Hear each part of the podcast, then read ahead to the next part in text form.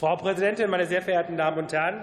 Heute ist ein guter Tag für die Energiewende im Heizungskeller, meine sehr verehrten Damen und Herren, weil heute klar ist, es gibt Planungssicherheit. Planungssicherheit für die Bürgerinnen und Bürger, Planungssicherheit für das Handwerk und Planungssicherheit für die Heizungsindustrie. Deswegen ist das wichtig, was wir heute hier beschließen werden.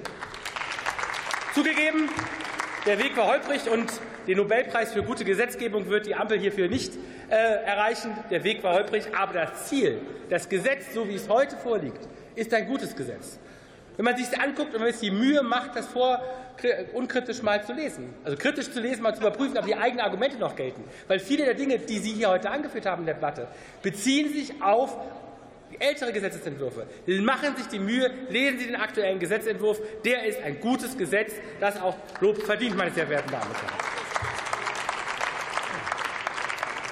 Und ich glaube, dass wir alle in der Debatte abrüsten sollten. Und Herr Dr. Lutschak, wenn Sie hier allen Ernstes sagen, hier würde parlamentarische Demokratie simuliert, in einer Zeit, wo unsere Demokratie unter Druck von rechts steht, finde ich das ungeheuerlich. Das muss man an dieser Stelle auch mal sagen.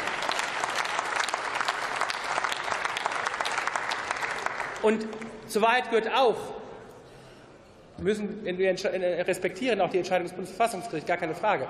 Aber die Kollegen der Union, wenn Sie jetzt alle Ja sagen, erinnern Sie sich an die große Koalition, die wir hatten. Wir hatten ein erneuerbares Energiengesetz gemacht und hatten noch in der letzten Minute im Ausschuss, und Klaus Ernst hat mich noch fast rund gemacht, mündlich Änderungen vorgetragen, die wir eingearbeitet haben.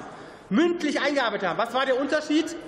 Die Grünen haben uns kritisiert, aber sie sind nicht vor Bundesverfassungsgericht gezogen. Also tun Sie doch nicht so, als ob das in der Großen Koalition so nie der Fall gewesen ist. Wir müssen uns gemeinsam darauf verständigen, künftig mehr Zeit für uns zu nehmen für solche Dinge. Gemeinsam und es nicht gegeneinander machen. Sie versuchen kurzfristige politische Geländegewinne auf dem Rücken äh, der Demokratie. Und das stärkt die Rechte in diesem Haus. Und das ist falsch, meine sehr verehrten Damen und Herren. Das ist absolut falsch.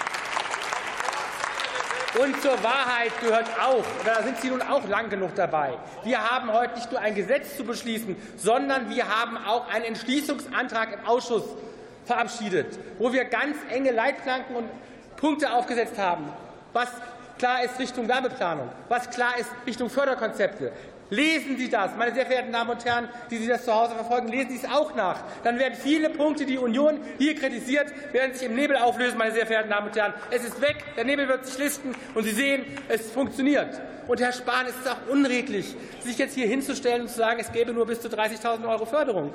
Dann müssen Sie doch mal zuhören und zur Kenntnis nehmen, dass das Bundesprogramm effiziente Gebäude noch mal bis zu 60.000 Förderung zusätzlich ermöglicht. Insgesamt bis zu 90.000 Euro Förderung. Das gehört zur Wahrheit dazu. Das müssen Sie auch anerkennen, meine sehr verehrten Damen und Herren.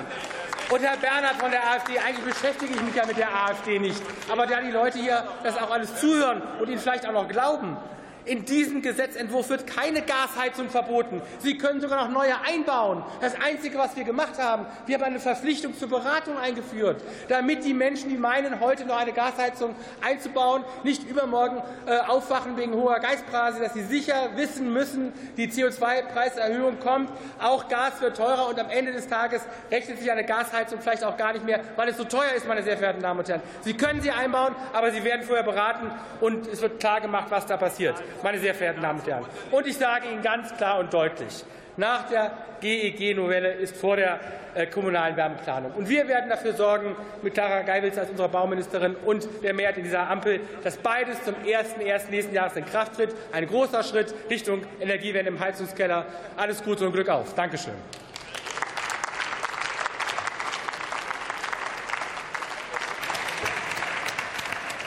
Das Wort hat der Abgeordnete Robert Fahle.